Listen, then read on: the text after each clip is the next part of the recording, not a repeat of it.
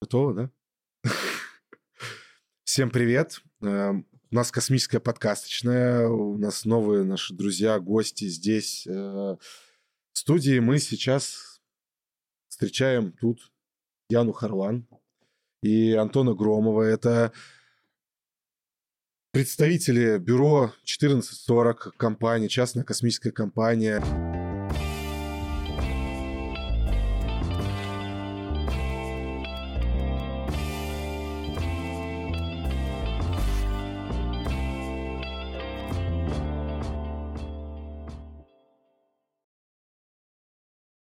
Яна, руководитель департамента, отвечает за двигательные, это же можно, да? Да, двигательные установки, вообще э, система, да, можно так сказать, глобально. Антон Громов, мы с ним тоже давно знакомы, системный инженер компании.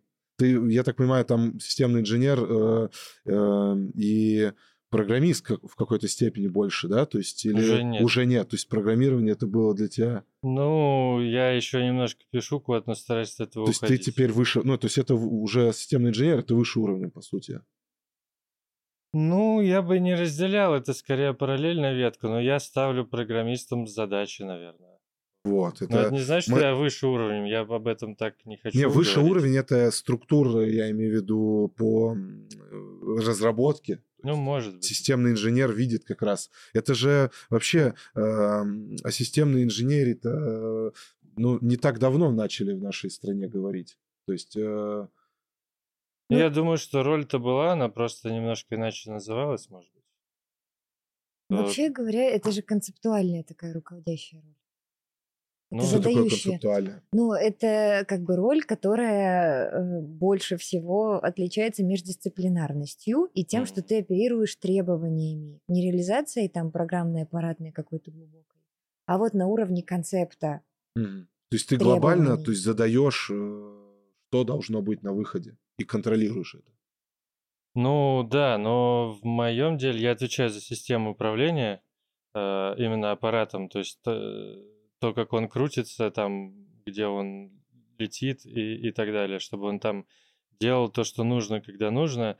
И, и тут все-таки важно понимать глубоко, как работает система, как ее можно развивать, Мгм. как там искать ее слабые места и всякое такое. Вот все-таки вот спасибо, что пришли. То есть мне очень интересно было вас вдвоем позвать, потому что э, двигательная система, скажем так, да, система управления неразрывно связанная история. То есть и здесь э, вот э, вообще, то есть мне интересно понять, эм, как вы пришли к той позиции, да, то есть вот э, то, что то, чем, кем вы являетесь сейчас, э, перед тем, как говорить глобально о целях вашей команды, то есть э, команда ваша разрастается бешеными темпами, и хотелось бы вот вначале начать с вас. То есть э, давай сейчас мы о тебе чуть поговорили.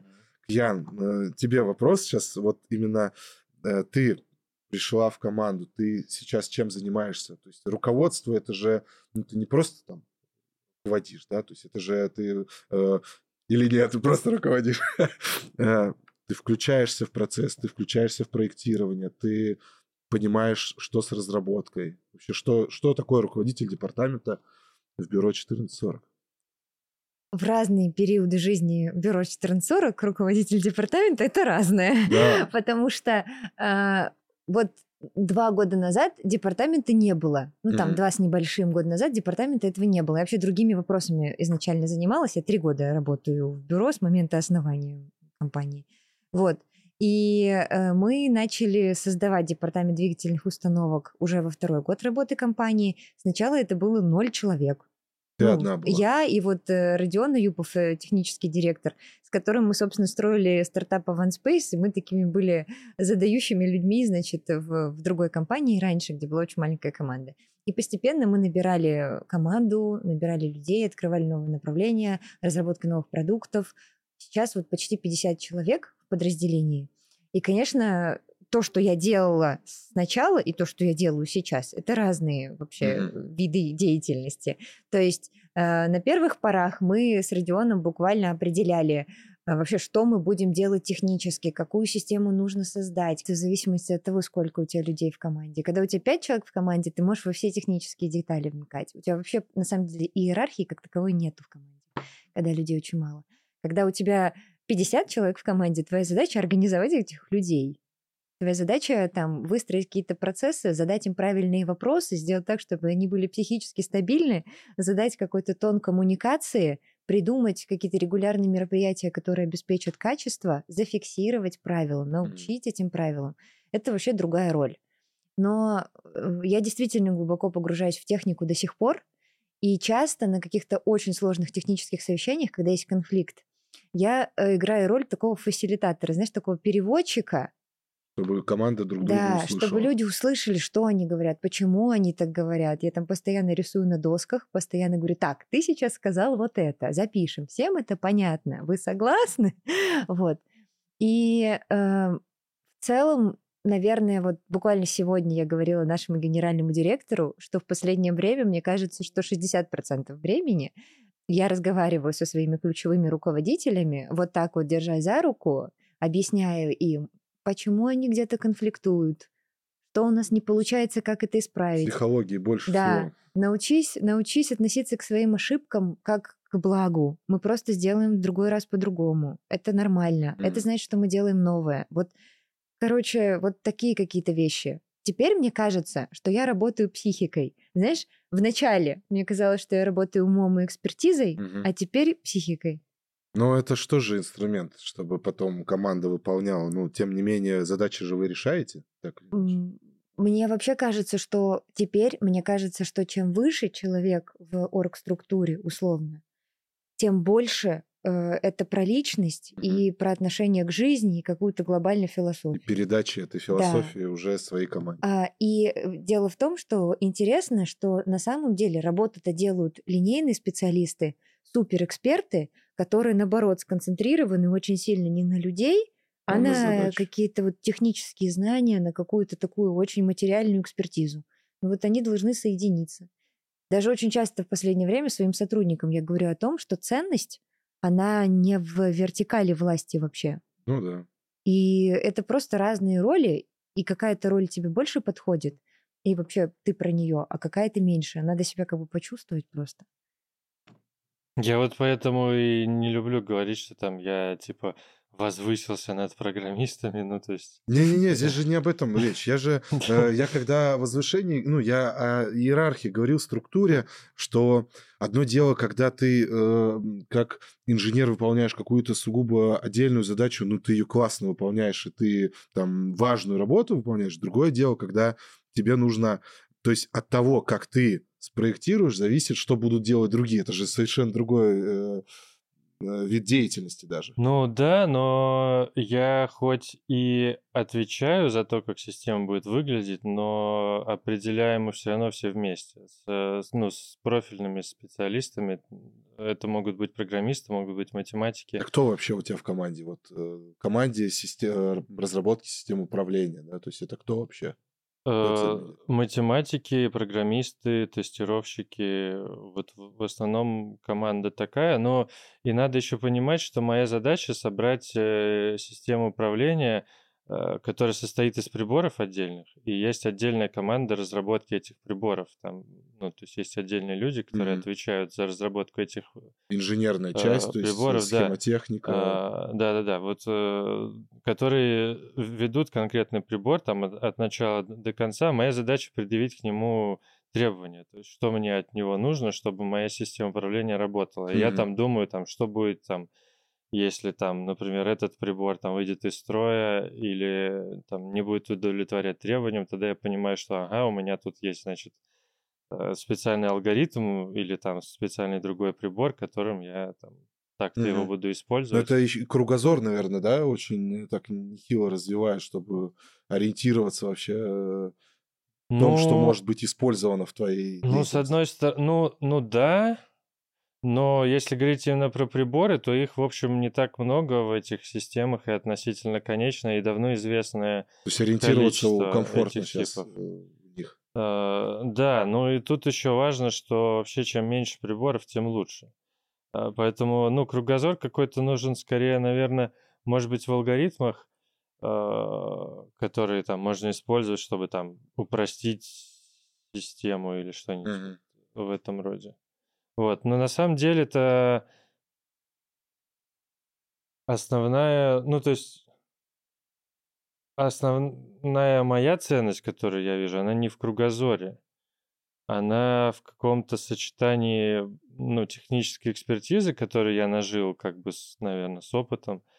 Э, И, ну, мне хотелось бы верить, что в возможности как-то организовать работу. Вот, и, и достичь результата руками других людей, которые во многом более компетентны, чем я. Круто. Ну, это, э, ну, так, в принципе, и должно. То есть, э, так, э, мне кажется, тогда и дело будет идти, если именно с таким подходом. Но вот теперь давайте глобально. Ну, т- Ян и ты, то есть, ты говоришь, все равно это делается командой, руками команды. Вот все-таки интересно, вообще, э, бюро 1440, да, то есть, э, как э, организовалось, то есть, как, э, как э, с чего все начиналось, чтобы пришло к той отметке, о которой, в принципе, народ сейчас в большей степени, там, особенно с июня, э, не с июня, ну, с июнь, июнь, июль, да, 2023 года Мгм. стал знать уже не понаслышке вот этот путь, наверное, это... э, Ко мне больше вопрос. Или, или Антон По тоже очереди. по очереди. Ты же На- тоже сначала там с тебя, самого, да? Да, да. Да, то есть вы оба сначала, вот мне вот это было важно. То есть э, как это? Вообще, люди, которые оказались в бюро, все в начале, это люди, которые пытались сделать что-то подобное в этой жизни много раз. И не получалось, и не получалось не потому, что по технике мы что-то не можем, а потому что очень дорогие проекты эти, очень долгие это инвестиции.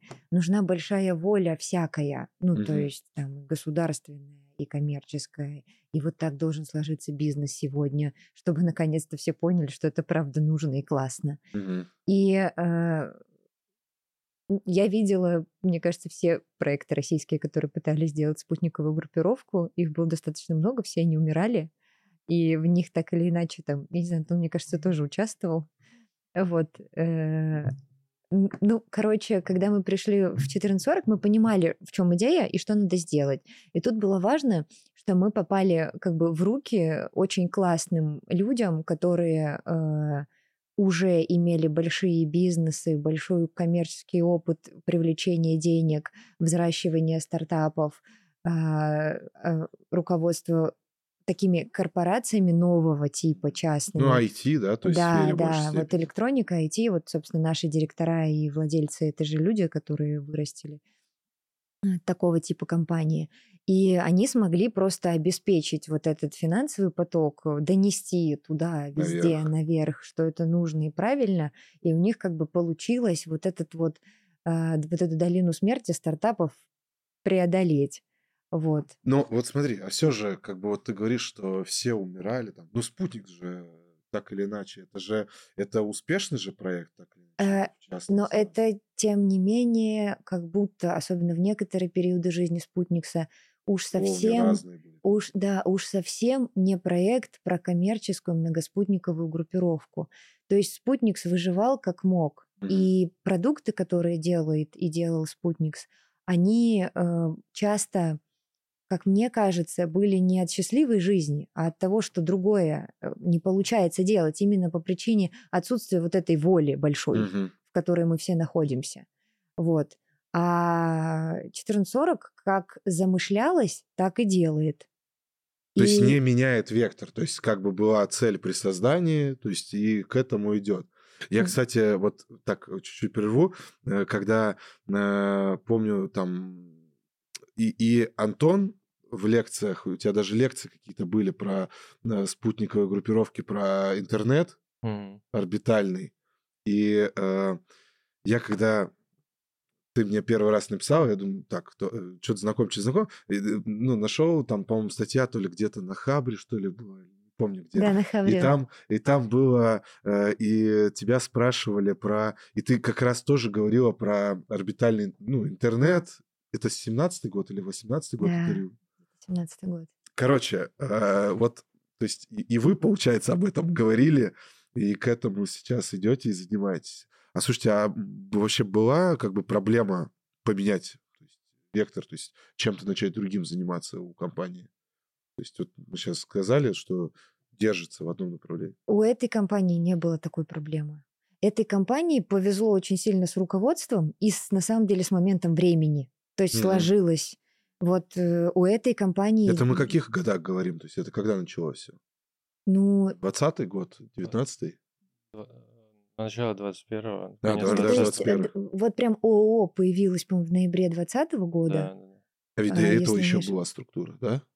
команды? Не, нет, нет, нет, ничего не было. А, то есть это то уже... есть 1440 это вот чистое поле, вот ООО, в котором ноль человек, и мы были там с командой примерно с 30 человек, mm. первыми, кто прям зашел на борт, это где-то ну, в начале, в начале 21 года. И до бюро эта команда нигде раньше не работала? Э, как команда там, хотя бы костяк? Ну вот костяк, который пришел, это из Вот я знаю костяк. вот про вот эту историю, что вы до этого же как команда и в физтехе работали. Ну да, но ну не, не все, кто пришел. Не все потом перешли. Ну вот, э, например, Яна была отдельно. Ну, да, вы со, ну, с разных концов, но... Но, но мы вместе прям пришли. Uh-huh. То есть мы знали друг друга, мы вышли на переговоры уже как единая, так скажем, команда. Мы вместе uh-huh. заходили. Но это, э, это были чисто такие дружеские отношения в этой микроотрасли. Ну, с этого все, видимо, начинают. То есть, да, потом уже, когда разрастается, идет э, как бы такая уже больше, больше делового, но дружеская кто как-то сохраняется. А вообще то, что IT-компания, да, то есть X-Holding, ядро, это, эм, то есть это, как вы считаете, да, такой вопрос сейчас может быть даже не как к сотрудникам, да, а как вообще вот глобального понимания э, частной космонавтики, государственной космонавтики, это э, как бы панацея, ну, это решение проблемы нашей частной космонавтики, IT-компания, которая, ну, по сути, содержит, да, надо сказать, э, содержит, я имею в виду, инвестирует, вкладывается. То есть раньше у нас как было? То есть, э, ну, не было такого прям конкретного вложения IT-компании. Ну, дело-то не в том, что это IT-компания, а дело в том, что, наверное, это IT-шные подходы, может быть, опыт, э, который вот... Который э, встраивается в космонавтику. Который, да, директора оттуда вынесли и успешно весьма применяют э, в нашей компании. А как вы думаете, чем это отличается от подходов, ну, если бы это было другой отрасли? это вообще можно сравнивать или это трудно сравнивать? Ну, во-первых, вот честно говоря, мы говорим, прям говорим, что оказывается, что там львиная доля разработки чуть не больше половины. Это на самом деле программная разработка. Да. Ты когда спутник делаешь, ты думаешь, что ты железо делаешь, mm-hmm. ну, если да, ты как да. бы внешний наблюдатель. На самом деле нет. А, и я думаю, что Антон со мной согласится, все-таки есть специфика в хард э, разработке, да, и в софтовой. И не все, что работает в программной разработке, вот так перекладывается успешно и реализуется в железные разработки. То есть все равно железо это особенности своей это IT. Специ... Да, это специфика. Но, ну, как бы, что такое IT? В чем вообще феномен IT? Да? А, феномен IT в невероятной эффективности управления и менеджмента и в каких-то подходах, которые перевернули вообще отношение к разработчику. Скорости еще добавил. А, да, то есть айтишечка настолько конкурентной оказалась э, из-за того, что бум случился на IT-продукты, а людей не было, которые mm-hmm. могут это делать. И она оказалась настолько конкурентной средой, в которой появились просто и эволюционировали с невероятной скоростью абсолютно новые подходы к управлению, организации работы, контролю этой работы, постановке задачи ну, да. и так далее. То есть это прям вот такая вот э, менеджмент-революция она в каком-то смысле не случилась еще в хардовой разработке в России, и сейчас она происходит. Мне кажется, что это произошло из-за того, что IT — это такая область более, не знаю, как сказать, что ли, однородная, потому что когда ты говоришь про хардверную разработку у тебя... Хардверную давай людям, кто не в IT. Ну, если ты хочешь сделать железе, полноценно это... свой, свои, свой прибор вот. или целый комплекс приборов, угу. там по, помимо, собственно, софта появляется еще огромный э, спектр компетенций, которые нужны, и процессов очень разноплановых. Э, тебе нужны конструктора, электронщики, там, э, Мгм. испытатели, о- о- огромный спектр специалистов, э, и в каждой вот этой области нужно по-своему выстраивать процессы, потому что везде своя специфика, их нужно увязывать все вместе. Мгм. Э, И вот в этом, мне кажется, большая сложность лежит. И еще я бы отметил, э, что появляется э, в чем-то, наверное, неизбежная зависимость от э, внешних контрагентов, которые э, тоже вносят э, там свои сложности. То есть это выход за пределы. То есть не все компания делает, а то есть она еще ну что-то заказывает на Но стороне. наша компания как бы стремится сосредоточить э, в себе ну, то есть максимальный с- вот, э, спектр компетенций, которые нужны для решения нашей задачи. Но какие-то вещи все равно, ну то есть э, нужно, условно говоря, заказывать. Мгм. Просто надо понимать, что это проект глобального масштаба буквально. Ну, то есть, э, даже если мы посмотрим на, там, например, Starlink проект, объективно полмира на Starlink работает. Там огромное количество заводов в других странах Да. производят что-то уникальное для Старлинка и для вообще всего как бы земного шарика. а, Это те объемы производства каких-то супер специальных сложных компонентов, будь то там элементы солнечных панелей или там, как мы используем они холловские рассредотачивают, двигатели, да, в них там стоят какие-то бешеные эмиттеры, вообще сложно выговорить название этих материалов. Их там в мире производится там 100 штук в год, а нам надо тысячу, условно. И вот этот вызов, он касается вообще как бы сказать, всего технического прогресса мирового, и он требует задействования огромного количества ресурсов всех. Ну, то есть одна из там таких забавных проблем, а, когда э, вообще всю жизнь все летали, например, на ксеноне, вот плазменные двигатели летали на ксеноне, и бах, там Маск, Маск первый столкнулся с тем, что просто нету столько ксенона, Да, для количества для огромного количества- обеспечения того гигантского количества спутников, которые нам нужно запустить. И, конечно, это про индустрию вообще. Ну, то есть мы же не добываем металл в 1440, Мгм. мы же не перерабатываем воздух, а нам нужно, чтобы его Ну перерабатывали. вот ты сейчас иного. говоришь о Старлинке, потому что вы занимаетесь орбитальным, э, ну то есть спутниками для обеспечения орбитального интернета, а кроме этого проекта у вас что-то еще есть? Нет.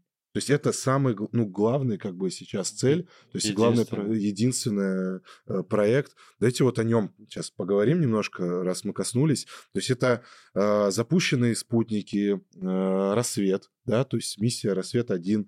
Э, это то есть э, это уже действующая система или это демонстратор, как бывает, запускают э, в первую как бы партию, отрабатывают? ну, это скорее демонстратор. э, Ну, это, это миссия, в которой мы... э, У нее на самом деле несколько целей. Это, во-первых, э, демонстрация того, что мы там, ну вот, можем из космоса раздать интернет. Э, Это демонстрация того, что мы умеем в сверхкороткие сроки достигать сложных очень За сколько технических результатов. Ну, считай, два года. Ну, два года от основ... от, И это от спутники какого ну, компании. размер, то есть это там, то есть, ну, Ну, они где-то классификация, 60, 60 на 60 на 60 такие кубики. кубики, да. при- А приблизительно. массы там, по-моему, до там, 500 килограмм, да? Нет, нет, около меньше 100. А, меньше 100 даже. Надо, чтобы вы не запутались. Вот смотрите, мы начали делать первую миссию просто когда первый раз вообще зашли в, новый офис. И даже мы даже не в новый офис зашли, офиса даже еще не было. Ну, типа, это полный ноль. У нас не было никакой инфраструктуры, Мгм. ни, ни одной чистой комнаты, ни одного станка, ни вообще ни одного места работы радиоинженера. Просто ноль. И это было очень мудрое решение со стороны руководства сказать сразу, делайте аппарат. Причем на самом деле мы же не знали, какой аппарат надо делать в составе группировки. Мгм. То есть наши аппараты целевые, которые должны раздавать вот этот широкополосный интернет, и тот аппарат, который первый полетел, это очень сильно разные технические вещи, потому что мы год думали, какие должны быть аппараты группировки целевые, прежде чем мы начали их разрабатывать. А вот первый аппарат, первая миссия, активная, железячная, прям уже конкретная разработка началась с первого дня. И в целом это миссия, на которой компания показала, что она может делать космические аппараты связные. А, И, ну, в общем, тот аппарат, который, те аппараты, которые мы запустили первыми, это совсем не то, э, именно технически по параметрам, в том числе массы и габаритов, э, что должно быть в целевой системе. Э, вот сейчас вот будут, ну, предстоящие запуски. Это уже целевая система? Или это... Ну, Ближайший запуск нет. То есть еще вы отрабатываете. То есть вы вот смотрите, давайте, ну, просто расскажем так подробно. Запущен был в, в июне прошлого года с, с Восточного запустили аппараты. Мгм. То есть вы дали, раздали интернет, получили э, этот, э, обеспечили, ну, обеспечили трафик, Мгм. получили его, там э, обеспечили связь. Еще вы отрабатывали маневрирование на орбите, да, то есть это тоже отдельно, это тоже важная задача. Еще какие-то задачи такие важные или о маневрировании, может, поподробнее, можете рассказать? Ну, на этих аппаратах стоят не те двигатели, которые будут э, стоять э, вот уже на целевых аппаратах, но нам здесь важно было отработать, э, ну, у нас же еще свой ЦУП, э, и отдельная там команда разработки ЦУПа, и операторы свои, э, и свое, собственно, это называется баллистика навигационное обеспечение. Нам вот важно было отработать этот момент, то есть ну, научиться работать в целом с двигателями, с маневрами, планировать там изменения траектории, э, убеждаться там, что все прошло как надо, и вот э- это все увязать. Ну и и у нас- спасибо вам, что вы о них рассказываете, на самом деле. Да, у Там нас я- офигенная команда баллистиков, и они большие молодцы, и у них все получается. Но если дополнять, какие задачи первый аппарат решает, на самом деле вот это же действительно начало вообще спутниковой инфраструктуры. Даже с точки зрения площадок, на которых мы это собираем и тестируем, с точки зрения стендов, которые мы разработали там для проведения комплексных испытаний, с точки зрения архитектуры всего программного обеспечения, наземного и летного. Вот. э, То есть это такое вот начало. Э, Это э, то, что фундамент заложила, в рамках которого уже будет формироваться другая система. И система, она будет все равно эволюционировать и меняться. Если мы даже на другие системы спутниковой связи посмотрим, там каждый год меняется облик аппарата у Да. того же Starlink. Это нормально. Но тем не менее есть системообразующие вещи, вот вообще в целом, как это все делается, да, Мгм. как вообще подход к управлению аппаратами организован, которые остаются Ну, вы стремитесь э, к, ну, то есть это все-таки будет, так как вы, вот ты сказал, двигатели другие, то есть, наверное, будет и какой-то компоновка меняться аппарата. То есть это будет уже больше аппарат, он будет э, мощнее, или Да, он, он вы будет- миниатюризировать Не, он будет больше, мощнее. Ну, чтобы раздавать интернет, нужно, нужен Да, мощный понятное аппарат. дело, да. А, а вот сколько сейчас человек трудится вообще так на, в компании? Тысяча. Бюро 1440. Чуть больше тысячи. Прям недавно отмечали тысячу. Да, да, да. Тысячные, это как миллионные посетители выставки, Да. так и тысячные. И кто это? По-моему, вчера было. Я не помню, честно. Не-не, пораньше. Прям недельку, может, назад. Ну, Ну, девушка, девушка, по-моему, из отдела, а, который занимается именно разработкой облика продукта целевого. У нас есть Мгм. подразделение, которое думает, а как будет предоставляться сервис, что это за сервис, кому он будет Ну, там предоставляться. приемная станция. Не-не-не, или- это именно, э, это именно продук- э, продуктовое видение сервиса. А, то есть сервис э, как бы в глобальном Сервисы виде, связи, да. да. там какие задержки, сколько трафик э, гарантированный, сколько там максимальный, минимальный, э, какие SLA А сейчас вообще какие трафик. скорости, о каких скоростях речь идет? при- 50 мегабит примерно. Ну вот на, на, на первой миссии, то, что вот из космоса мы раздали, там было около 50 мегабит. Это а сколько по времени? Там ведь Но э, это- спутник пролетает, да, то есть и это недолгое время, Ну, да? сейчас это там несколько минут в день, условно, Мгм. потому что спутник пролетает над конкретной точкой, там один раз в день, ну, там или два раза в день, условно говоря. Вот. Но это нельзя сравнивать с тем, что будет, когда Конечно, у пользователя да. будет сервис, естественно, да, там и другие будут, э, то, что мы называем полезная нагрузка, то, что, собственно, раздает интернет. Но, тем не менее, там вовсю будет использоваться тот опыт, который мы сейчас получаем. Мне интересно, то есть вы сейчас вот, э, ну, такое как бы афишированное, да, то есть это было событие, когда там, ну, прием сигнала происходил, э, то есть станция была на горе Фишт, да, то есть Мгм. Вот. Ну, не, не на самой горе, на горе, там, ну, то есть, да, то рядом, есть, да, э, где но- связи нет, вот, э, то есть как бы тем самым да, со доказать, связью да? там прям... Я я там был, на самом деле. А, ты там был на... Я был в прием- отпуске, я там рядом, И я подумал, Больной что... человек а, это а, в а ребята как раз там эксперименты про- проводили. Я думаю, надо сходить. Я до туда дошел пешком. А, Мы там дошли, там примерно что-то 20 километров в одну сторону, 20 обратно. Ну, такая А, хорошая вылазка в радиальное. Ну в да, да, походе. да. Ну, мы там переночевали, в общем, на- навестили ребят, которые там без связи сидели. У них, ну, у них была связь только когда они раздавали интернет, собственно. На- Наш же собственный. Это терминал еще большой, как бы это же вы еще и терминальную часть готовили, то есть это вот для приема. Ну, это терминал, опять же, не штатный, там такая была Установка тарелка. просто. Вот, да, но, ну, штатный терминал, он, ну, типа с коробку от пиццы примерно такую большую должен быть.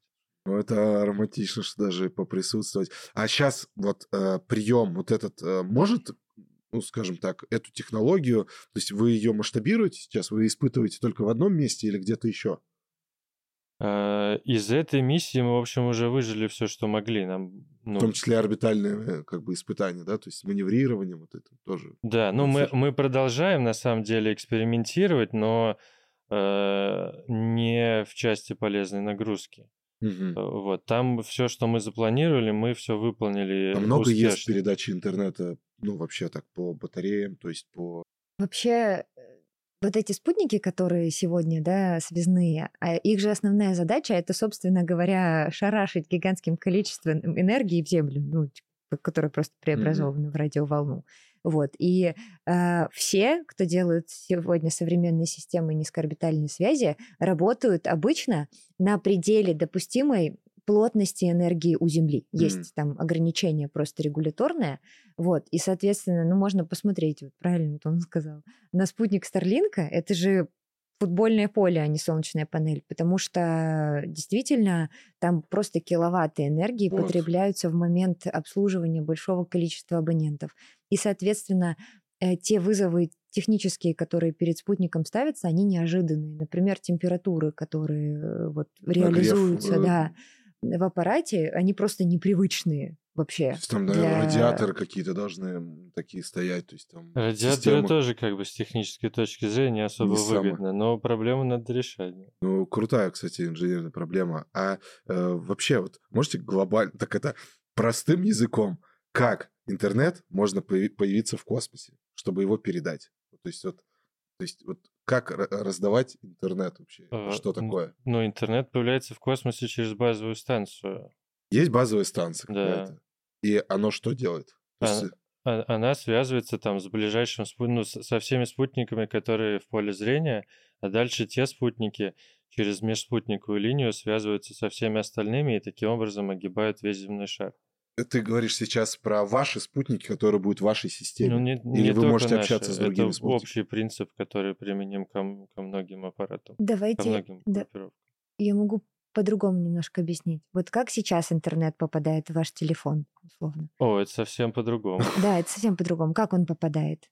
А, Ну, то есть это есть у нас вышки, э, которые, э, то есть у- Мгм. они запитываются, соответственно, определенными там проводами, по- которым идет сигнал, с- тоже с распределителей каких-то станций, сервер, Мгм. серверные и так далее. Э, Вот у тебя есть действительно базовая станция, их на самом деле очень много по Москве висит. Когда мы начали этой темой заниматься, я заметила, что весь город, оказывается, да, обвешан. Вот. а, И эта базовая станция через э, волоконно-оптические линии связи, вот Да. она подключается к какому-то там гигантскому серверу, и есть же вот эти истории, когда люди играют в компьютерные игры по сети или на биржах, что задержки, которые связаны с тем, что свет распространяется внутри волоконно-оптических линий связи, он типа долго очень едет, вот, и эти задержки становятся ощутимыми. А, вот э, почему вообще космический интернет это классно? Потому что для того, чтобы у тебя был интернет, нужно, чтобы под землей или там море был кабель волоконно-оптический, вот, по которому, собственно, эти сигналы передаются.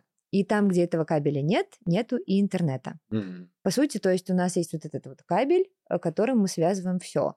А в случае с спутниковой связью в роли кабеля, в роли какого-то вот инструмента связывания двух базовых станций служит спутник. Он заменяет инфраструктуру.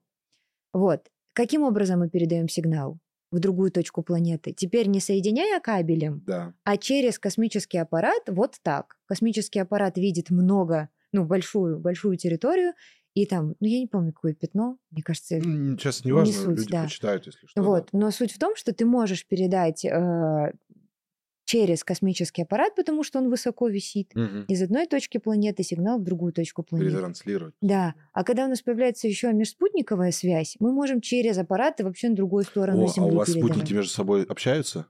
Будут общаться. А вот эти, которые рассвет сейчас миссия?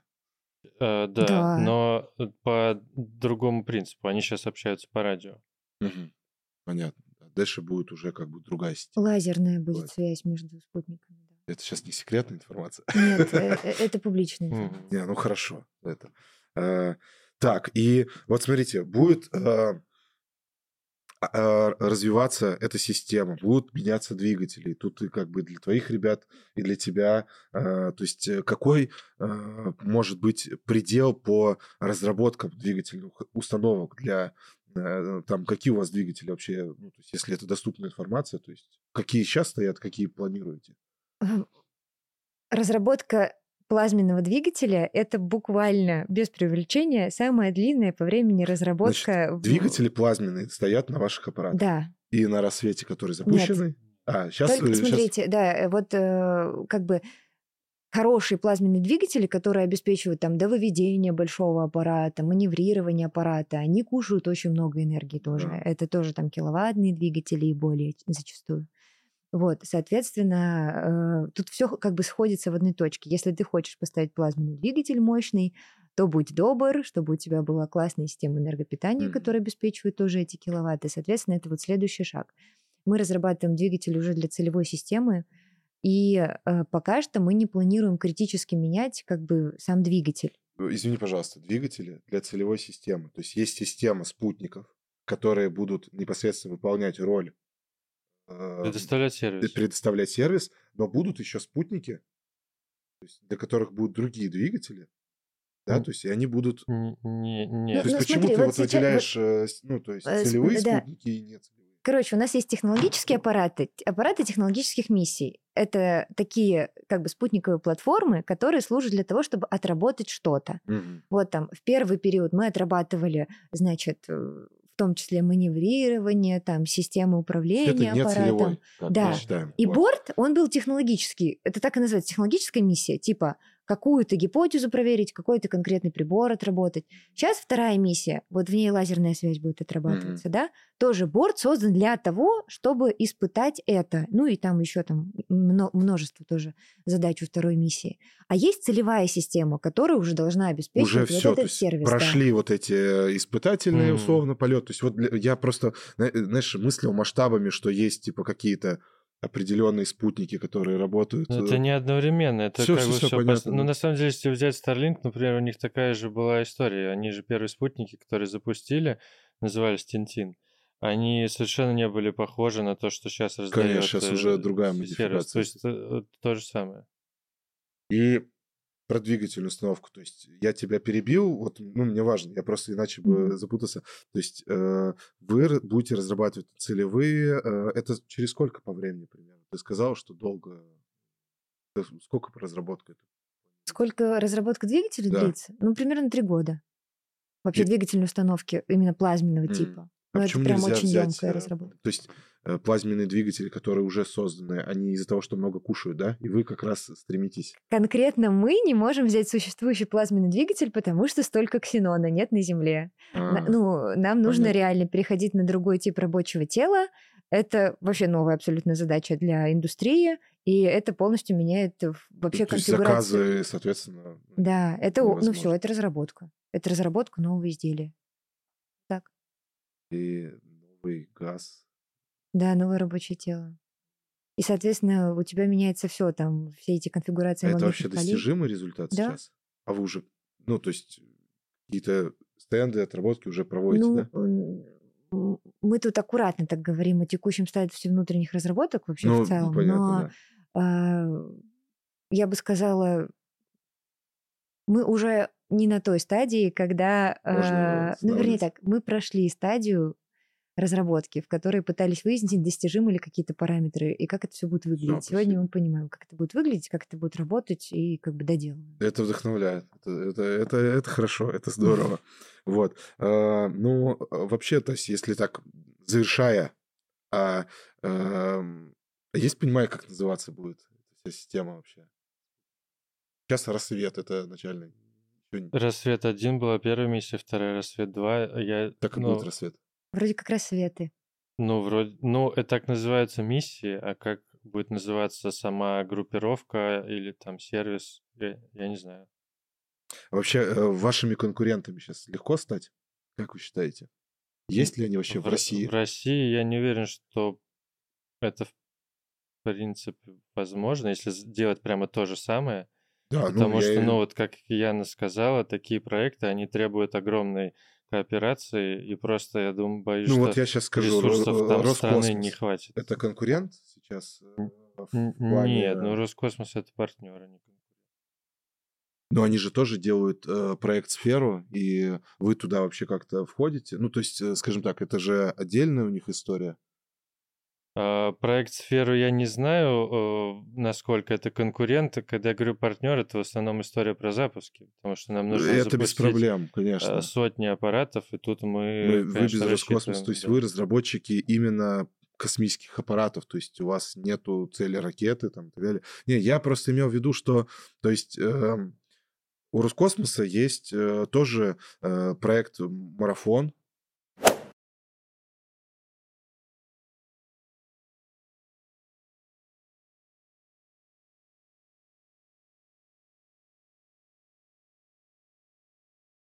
который делается...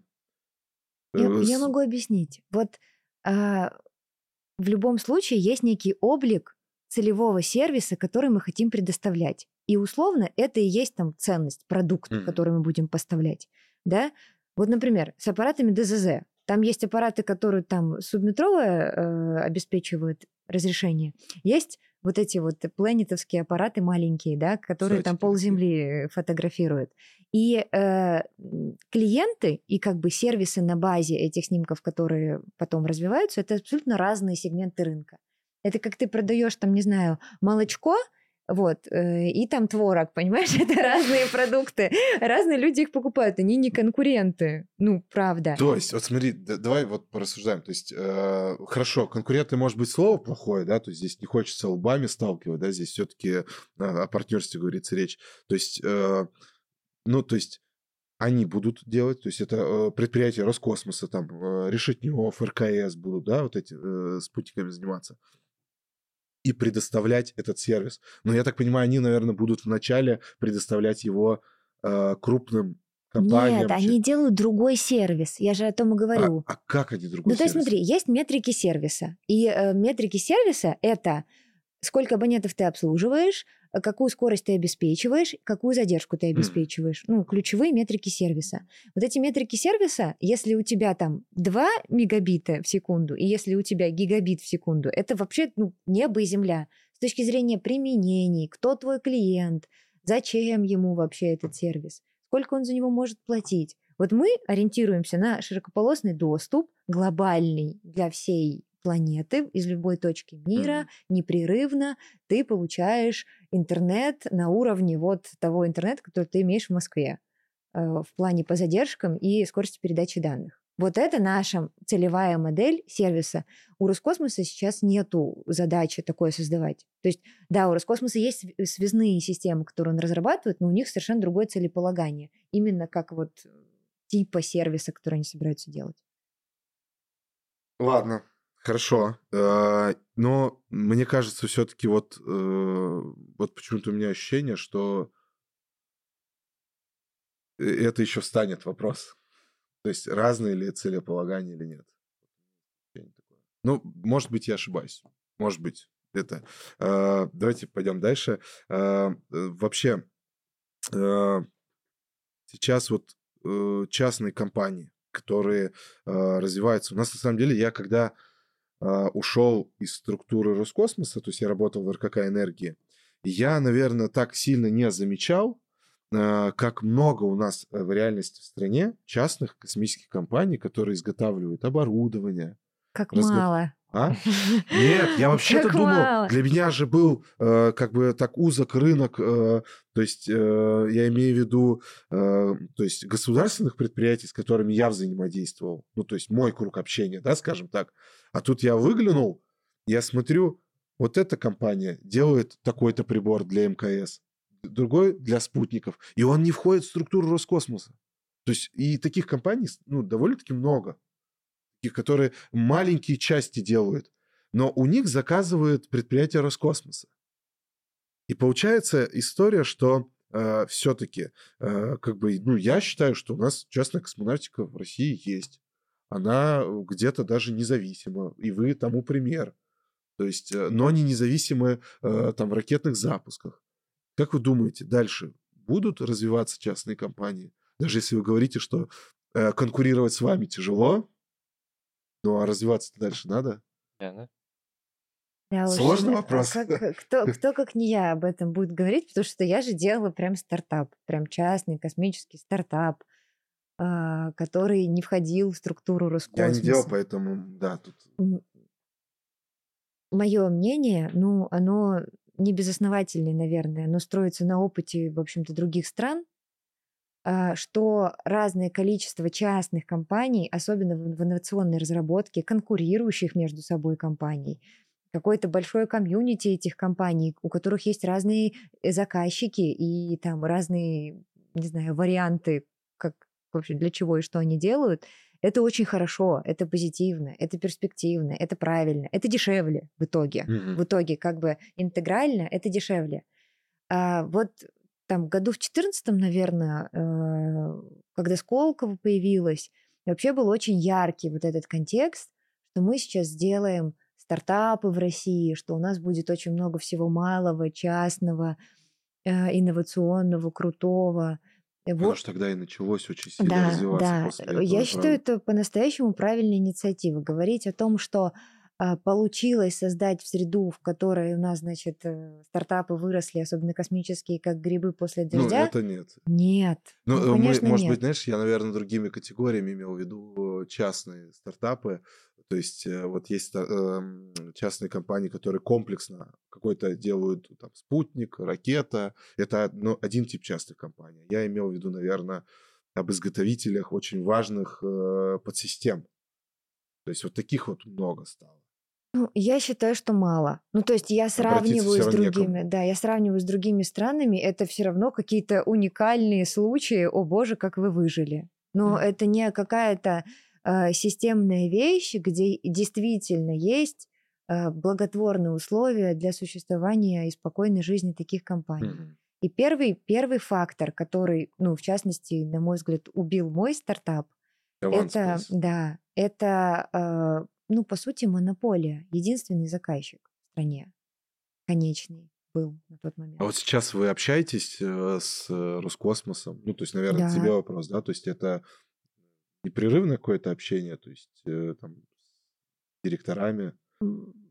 Безусловно, и правильно Антон говорит, мы прям в глубоком партнерстве находимся. Во-первых, что такое Роскосмос? Это бесконечная, огромная, наработанная десятилетиями инфраструктура. Ну, космодромы не строятся за два года. Угу.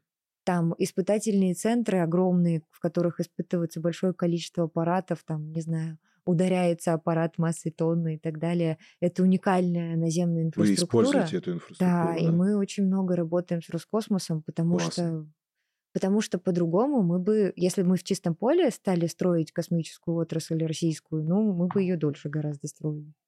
Да, это точно. А вот э, много вообще вот сейчас вот век э, цифровой такой, ну, цифровых технологий, испытаний, э, много все же нужно испытывать в железо без виртуальной модели, то есть, ну, Мне кажется, в этом плане особо ничего не изменилось, только если говорить про цифровизацию, то упростилась разработка, и чаще, грубо говоря, все работает с первого раза. Но необходимость в испытаниях никуда не исчезла. Ну, то, то есть цикл испытаний... Ты не можешь такой... просто построить какую-то там тепловую модель и полагаться на нее, например, без тепловых, ну, то есть без каких-то термовакуумных там испытаний. Ну, например. это да. Вот, ну, то есть где-то что-то, наверное, можно закрыть, можно там как-нибудь, может быть, проще комбинировать там э, какие-нибудь разные испытания, там, связывая их через какую-то модель, но мне кажется, что в целом, ну, но это сильно упрощает разработку именно. Мгм. И, и меньше гораздо итераций нужно сделать, чтобы прийти То есть к успеху. Помогает. Ну, мое мнение, может быть, вот у Яны, мне кажется, больше всего вот она может сказать по этому поводу. Ты когда стартап создавала, вот и сейчас, то есть, и, ну, технологии изменились по проектированию, по созданию? Это ты это имеешь в виду относительно чего изменились? А Относительно я там... вот ее спрашиваю, это СССР или 14 чего? не, не, 14 год даже. вот, А, что-то. ну, Ну, не особенно. вот тут, тут- Но я Это бы- короткий промежуток Тут, времени, тут- да? тут надо понимать, что э, у наземной экспериментальной отработки много разных целей. И действительно, в мире, где ты можешь смоделировать поведение своей системы и на каком-то программном имитаторе отработать даже алгоритм ее управления, когда ее вообще еще физически не существует, это вот, как Антон говорит, ускоряет твою разработку. Мгм. Когда ты можешь смоделировать тепловое состояние, смоделировать там нагружение изделия, и, или даже мы уже начали даже моделировать производственные процессы, там типа как загрузка оборудования производственного, Технология сборки, Да, да. загрузки, транспортировки. но тем не менее потом все равно ты сталкиваешься с жизнью, М. с жизнью, в которой э, там не знаю болт не докрутили, с жизнью, в которой криво отфрезеровали, не проконтролировали, забыли, не вставили туда, куда надо, кабель там и так А далее. цеха у вас свои э, по изготовлению деталей каких-то? мы активно строим, ну, наращиваем, так скажем, внутренние мощности, но пока очень сильно зависим от внешнего мира, потому что мы слишком молодая компания. По- Поэтому, да, и нужно контролировать, видимо, и тратить на это время. На... Э, Дело в том, что это неизбежно. То есть, дальше э, будет. вот, например, и- например, есть такой тип испытаний, приемо-сдаточные испытания, которые проходят даже вот серийные изделия, даже если ты сотнями изготавливаешь, все равно приемо-сдаточные испытания есть. Мгм. Это тоже часть наземной экспериментальной отработки, по сути. В чем цель? Кажется, да, ну, ты же уже все разработал, уже там сотый прибор делаешь. Зачем ты опять испытываешься, что делать нечего? На самом деле это технологический контроль, Мгм. потому что все равно у тебя там э, точности падают на станке, где-то кто-то мог ошибиться. В целом сборочной операции очень много ручных все равно в наших уникальных изделиях. Это контроль, это прежде всего производственный контроль. Ну, ну, и, соответственно, когда вы, э, у вас будет свой цех, свои, как бы, да, сборочные, то, соответственно, вы это, ну, для вас это будет удобнее делать. То есть сейчас вы с чужими, ну, то есть с чужими компаниями взаимодействуете. Это накладывает какие-то трудности всё Когда вы с Ну, подрядчиками работаете, это... ну, конечно, да. В основном это такие, я бы сказал, трудности, наверное, логистического характера. Мгм. То есть там Ну, Вот смотрите, вы, у вас есть, ну, вы же не все приборы сами делаете, вы что-то заказываете где-то. Э, ну, я бы сказал, что исключений А, мало, да? очень, есть- прям очень мало. А, то есть почти все приборы ваши. Да. Тогда мой вопрос вообще снимается. Не, ну, Я с- просто думал, что какие-то подрядчики, от которых вы зависите по изготовлению чего-либо, то есть это же все-таки... не, Производственные подрядчики есть, подрядчики, которые испытания проводят, тоже есть. Ну смотри, тут как бы э, хорошо это или плохо, конечно, с точки зрения контроля и предсказуемости какой-то, Мгм. может быть, очень удобно иметь все внутри, и вот вертикально интегрированные компании, это очень стабильные компании, которым там э, ничего не страшно. Вот. Но для нас сегодня взаимодействие с опытными там, предприятиями и работа с ними – это все равно благо, потому что экспертиза и опыт, он вот так вот не появляется. То есть это ценно, что есть люди, у которых там многолетний, 20-летний опыт, например, каких-то проведений очень уникальных, сложных испытаний, и то, что, ну, то, то, что у нас есть возможность обратиться к этим людям, да, и работать с ними вместе, это хорошо. Понятно, что есть там всякие, есть там аспекты контрактной работы, да, все гораздо более формально. Иногда наши интересы пересекаются с интересами каких-то других э, Ну, вот это заказчиков. тоже я имел в виду, да. Э, там иногда там, да, где-то нас подводят, может быть. Вот. Это естественный такой момент при работе с другой организацией. Ну, тут все методы известны, да, надо искать э, ключ взаимной мотивации, что хотят они, что хочешь ты, Мгм. как вы привыкли работать, договариваться, много общаться. И все равно э, наши ключевые подрядчики, на которых мы стоим, да, вот, э, от которых мы зависим, в результате, в результате это все равно люди, с которыми надо сблизиться, с которыми надо общаться, с которыми Это надо общаться неформально. все как со своим сотрудником. Да. Это, конечно, да, важно. А, Есть еще вопросы по поводу, э, знаете, вот вы делаете, то есть вы, вы сейчас, то есть оперируете там сотнями спутников, да, которые будут летать. То есть мы сейчас уже сталкиваемся с проблемой э, для астрономов, астрофизиков по Э, изучению да, нашего неба. Мы даже мы слабы, оказывается, в контроле даже за астероидами, которые могут вдруг только мы за час можем их открыть за два, да, и они тут э, попадают либо в разные стороны нашего света. Вот вы что думаете вообще э, про это? То есть э, как с этой проблемой можно бороться? С старением нашего космического пространства, затемнением глаз да, э, для астрономов. Ну, тут я бы поделил... э, на- Давай, да, это две проблемы. Засорение космического пространства, это если мы говорим про проблему космического мусора, тут я уверен, что Яна еще тоже Да, давай про космический мусор отдельно. Да, я Да. больше про вот э, часть астрономических исследований. Астрономические исследования, ну, здесь э, важно, э, ну, много вещей на самом деле. Во-первых, как спутник выглядит, н- там, как он отражает. Во-вторых, важно, э, ну, то есть его компоновка, конструкция, важно, как он повернут, если именно вот углубляться в технику. Вот, то есть там можно искать разные решения, чтобы Ну, э, понятно, что избегать. там либо это отблеск, ну, либо это отраженный свет, либо даже за- затемнение, оно тоже же, ну, брак делает э, на снимке. Как бы ни был, аппарат, он э, зону неба закрывает. Ну, да, он, наверное, там может даже закрывать какие-то звезды с собой, но здесь нужно смотреть, э, ну, наверное, на, на количество спутников, потому что вот э, одну и ту же задачу можно решить разными способами, и, и даже вот нашу задачу, которую мы перед собой ставим, ее тоже можно решать разными способами, и можно это делать разным количеством спутников. Их, их могут быть там, не знаю, десятки тысяч, а могут быть сотни. И это не значит, что там система с большим количеством спутников, она там лучше. А, Ну, здесь, и- и наверное, этом сразу плане- на, ум, на ум по, вот эти по- поезда, да, которые могут перекрывать конкретную Ну зону, да. То есть, Вот в этом плане, как бы получается, чем меньше спутников, тем лучше, если говорить именно про астрономов. А, Вот. э, Но тут, э, ну, ну во-первых, надо сказать, что э, спутники видно при, ну, их видно не всегда, э, их видно при определенном стечении обстоятельств, то есть спутник должен быть на солнце, а ты сам должен быть в тени, чтобы небо должно быть, э, чтобы не- небо было темное.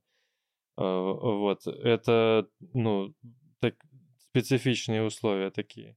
Вот, в целом, это, конечно, минус. Я боюсь, что это минус неизбежный. Э, Хотя вот э, SpaceX, насколько я знаю, не продвинулись э, вот в этом во- вопросе. Они там сильно затемнили свои спутники. И я не слышу, чтобы сейчас астрономы на них жаловались. да не, все равно жалуются. Ну, то есть, как бы жаловаться будут. Ну, может быть. Мне кажется, что это зло не такое большое, но я боюсь, что оно неизбежное. Мгм. Вот. Ну, смотрите, как я на это смотрю. Во-первых, современные астрономические наблюдения, самые хорошие, это не с Земли. Ну, не соглашусь. Ну, Ну, конечно, Они есть там вообще телескопы, там. Хаббла, Джеймса Веба и так далее, но все-таки У к нас ним все имеют доступ, делаются. ну, прямо Ну совсем да, очень узкая прослойка самых элитных э, институтов. наблюдателей. Да, да, да, то есть это конкретные заказчики. то есть Смотрите, это, знаете, ну, в целом это же проблема экологии, да? Вот э, вообще, вообще не космической, любой. Ну, типа, такая проблема, вот если бы вас не было люди, если бы технического Ну да, да. прогресса не было, Да, если бы тут вообще не замусорили все и не портили, вот хорошо бы было. да. А, И вопрос, как бы, что хорошо? Хорошо вернуться в железный век и- или что хорошо? И мне нравятся люди, которые считают, что э, экология должна решать проблему экологичного технического прогресса. То есть мы думаем о том, как э, максимально сохранить то прекрасное, что создано природой, и как бы в это органично влиться со своими новыми технологиями. Вот. Я э, в общем, у меня в жизни была такая эпохальная встреча, я ее все время вспоминаю. Я ездила на астрономический конгресс в Мексику, по-моему, в 2014 году. В 16 15 в Мексике был? Да. Отлично, Ты тоже там спасибо. был? Да, я не знал, что Вау. это Да, было. да. Вот. И, в общем, я летела из Мексики, и что-то случилось с самолетом. Он сначала поехал, потом всех высадили, и я оказалась рядом в течение пяти часов с экспертом НАСА, который занимался буквально большими перспективами развития космической отрасли мировой вообще. И вот на тот момент, 2016 году, э, космическая отрасль мировая вообще находилась вся в очень большой стагнации. И он об этом говорил. Он говорил, если мы не придумаем какой-то реально нужный, прям valuable Мгм. такой проект, который подразумевает развертывание большой космической инфраструктуры, Мгм. то мы продолжим скатываться вот в дотационные такие вот странные проекты, только удорожание, Мгм. только что-то редкое, что-то очень научное, но редко, потому что долго. дорого. Мгм. И типа, если мы хотим уменьшить там стоимость килограмма на орбите и, соответственно, мочь выводить много дешево, нам надо, чтобы возникла массовость. Ну, Вот. коммерция нужна, это достаточно Да, очевидная вот. мысль. И он называл прям несколько проектов, которые в НАСА рассматриваются как потенциальные перспективные проекты, которые явятся драйверами вообще для вот новой космической эры, когда мы наконец-то сможем улететь к Марсу, и наши космические научные миссии станут типа дешевле в разы. Какие это И проекты? это были проекты глобальный интернет спутниковый низкоорбитальный. Э, Вот тогда это было еще вообще не очевидно, что это получится. М. Даже в Вообще, Америке да, к Старлинку относились со скепсисом. Ну, анонсы уже были. Да, второе это космический туризм массовый и вообще Орбитальные станции. транспортировка. Ну, типа, очень быстрая транспортировка людей, а ты там из Москвы в Лос-Анджелес там за 15 минут долетаешь. А третье было? А, а третье, э, он говорил, что это наиболее спорное, но это, Лифт космический. это энергоустановки на орбите. Типа солнечные лазерами, ли, электростанции чё? там и что-то И такое. передача энергии типа на расстояние. Да. Ну, слушай, ну все-таки передачу энергии на расстояние. Передачу Это энергии на расстояние очень же, ну, как бы отрабатывают и на Ну, Земле. так зач- Ну, зачем, я не понимаю. Это- А Сконцентрировано. космос, какой бонус космос дает Ну, здесь? то, что просто в смысле, какая у тебя эффективность солнечных панелей там и на Земле. Ну, в полтора раза разница. Там, где, Ну, это того например, вообще стоит, нету солнечной Ну вот, э, энергии, н- в Антарктиде, например, ты можешь ее туда направить и зарядить Я- какую-то станцию. Я А вот, какой вот- там рынок-то в вот, вот, вот Антарктиде, это, вот это, это правда как бы, ну, спорно очень. Не, я думал, ты скажешь про производство, типа в, в невесомости. Есть же там всякие крутые там. На орбитальных станциях. Органы, Ну, когда растут. ну, по-моему, это более перспективно, Слушай, и чем получается, энергия. и все вот эти две хотя бы уже там Маск взял. Две, да? получается, Да. Про космическую экологию. Ведь э, получается, что один из таких важных пунктов и обязательств сейчас космической экологии это э, выведение, э, увод с орбиты да, аппарата в случае. То есть у вас же вроде высота орбиты это то есть что будет с аппаратом в случае его ну, то есть отказа там, или завершения работы его. Смотря на какой высоте. Ну, то есть, э, вне зависимости от высоты, он упадет на Землю. Вопрос срока. Да, это понятно. Вот. Если он там на высоте там больше, там, условно, там 500-600 километров, это могут быть десятки лет. Э, Он там будет болтаться. Вот. Поэтому аппараты сводят с орбиты, ну, до того, как он откажет. Ну, и у него там есть резервирование еще. Э, там и так далее. Ну, то есть, а- и особенно если учесть количество аппаратов, которые... Это вот я тоже э, отмечал всегда, что когда у тебя э, очень много аппаратов, ты даже редкие косяки, которые могут возникнуть, ты, ты начинаешь встречать, и ты гораздо быстрее можешь сделать аппарат надежным. Э, После просто, за- запуска просто за счет количества, э, да. количества. И поэтому, когда у тебя много аппаратов, они очень быстро становятся очень надежными. Э, Вот, по- поэтому выход аппарата прямо из строя, это, ну, со временем станет очень маловероятной историей. А еще не это является причиной э, вообще тревоги относительно космического мусора. Есть классный график, который показывает, э, как растет количество объектов именно в околоземном пространстве, там типа до тысячи километров вот сфера. Вот. а, и на нем видно, сколько там аппаратов, сколько там непонятно чего маленького, сколько там верхних ступеней ракет или элементов системы деления верхних ступеней ракет. И э, на самом деле процент именно космических аппаратов, неважно, функционирующих, М. отказавших, он очень маленький. Ну да, не они являются Да, э, вообще не они. Более того, а, очень большая проблема космического мусора сегодня – это определение, что где летает и куда оно может прилететь. И вот этот вот мониторинг, он разбивается об маленькие объекты. То есть э, а, какие-то, э, тем не менее, как бы, условно говоря, болт в космосе, который несется со скоростью несколько километров в секунду в тебя, он уничтожает и разбивает, и как бы создает облако осколков, которое становится супер опасным. То есть э, анализ э, основных, э, так скажем, источников опасного космического мусора – это отдельно интересный вопрос, и это точно неполноценные космические аппараты. Это Понятно. как бы другие объекты. Вот. Но сегодня за, за что все переживают? Есть вот этот эффект Кеслера, типа моделируемая ситуация, в которой если что-то куда-то по-настоящему врежется, то облако частиц, которое образуется в Принцип результате... домино будет. Да, будет принцип домино, и мы прям выкосим, мы не сможем использовать часть существенную Орбиты. а, полезных орбит. Вот. И все за это переживают действительно сильно. Вообще вот последний астрономический конгре- конгресс был просто про это, потому что это прям очень реальная, настоящая опасность. В общем, не- в общем, не про космические аппараты нужно, Да. а про то, что столкновение может быть более мелкими. Да, или, с- или с другими объектами. Например, если какая-нибудь верхняя ступень ракеты, которая там не была сведена или сводится долго сама, а, Или здоровенная, разгонные блоки да, да, да, да, да. влияют на это. если она во что-то вот врежется, там вот это будет реально проблема. И вероятность столкновения с ней большая, потому что она большая. Мгм. Поэтому, ну, не космический аппарат сегодня, даже, даже который сломался и болтается, э, является такой ключевой, такой, ну, риском большим Понятно. для космического столкновения. Слушайте, а давайте вот э, так на завершение, да, уже э, э, вообще, вот сейчас у вас тысяча человек в компании.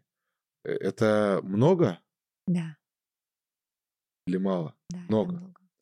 А нужны еще? Смотря для Люди. какой задачи. Да. Вот, это тут важный момент. То есть, э, э, кто вообще сейчас, вот, э, знаешь, не, не с целью, наверное, э, что как мы, как официальный эм, офер, да, кто сейчас, кто сейчас нужен компании Бюро 1440, то есть, чтобы э, дальше продолжать? Или та команда, которая есть, э, этого достаточно? Сложный вопрос, да? Вообще все нужны. Вот серьезно. Я просто сейчас веду Да. трек по академическому направлению, и мы собирали потребности всех подразделений, типа какие вам нужны специалисты и кого как будто нету. Ну, то есть их не учат или их не осталось на рынке. А, Кто? Кого? все. Вот серьезно все, заканчивая монтажниками, которые паяют платы, и начиная там от каких-то вообще сетевиков, которые архитектуру сети связи строят. Просто всех не хватает. вот. И, и, и очень много производственных сейчас специальностей, у которых огромный дефицит. Там каких-то технологов, наладчиков станков ЧПУ, и вот, ну, вот просто всех. И, и тебе нужны в команду, да? А, Программисты, Наладчики математики. станки ЧПУ, к счастью, нет. Программисты, математики. А, Да, программисты, математики. А к вам люди вообще без опыта, которые после вуза вообще, они могут к вам на стажировки попасть? Вообще есть такая какая-то практика? Да, наверное, я Есть, е- есть такая практика. На самом деле сегодня же очень сильно мир поменялся в, в плане того, а, в каком возрасте и насколько ты специалист. Особенно если мы говорим про программирование. Ну, очень Мгм. часто люди там на ранних курсах, э, вот на первых курсах университета умудряются довольно неплохой уровень э, Да, школьники, которые, вот я рассказывал, Мгм. которые на Олимпиаде НТО, Да. либо дежурный по планете проектируют, у них уровень программирования в порядке, там, может быть, э, нет какой-то организованности, может быть. Именно программисты молодые, это вообще, не знаю, мне кажется, ос- основное, основной ресурс. Но есть другие типы специальностей, в которые так быстро не осваиваются и в которых нужен прям, прям опыт, прям многолетний опыт. То есть вы просто такого человека взять? А, ну, ну да, вот, например, э, специалисты мои, которые занимаются холловскими двигателями, там просто, чтобы понимать, как его испытать, ты должен э, поспать с этим стендом три года, понимаешь? Чтобы ты просто мог действительно обеспечить качество этих испытаний. И э, все по-разному. Где-то критически необходим опыт, э, где-то можно брать молодых людей, которые там вообще самоучки и при этом могут выполнять классно нужную задачу. Ну, у нас есть на самом деле примеры такие, когда э, студенты, они продолжают учиться и в то же время э, там иногда даже ну, реально сильно помогают, и мы на них надеемся, прямо участвуют. Ну, на самом деле, я вот, э, как бы, наверное, и через вас, э, то есть э, там к вашим, то есть я прям призываю присмотреться к нашим детям, которые участвуют в наших соревнованиях. То есть просто даже, чтобы выделить крупицу времени, я понимаю, насколько у вас... Блин, я и радуюсь, что вы, у вас получается делать, да, то есть, с другой стороны, понимаю, что вы там, вы сверхперегружены, спасибо, что вы вообще даже до, до, до, нас, до нас доехали. Но вот э, приехать и посмотреть вообще э, уровень даже и задать вот эти глубокие вопросы, которые, может быть, вам нужны, может, они, дети, ответят на них неправильно, но вы подумаете, как они вообще рассуждают.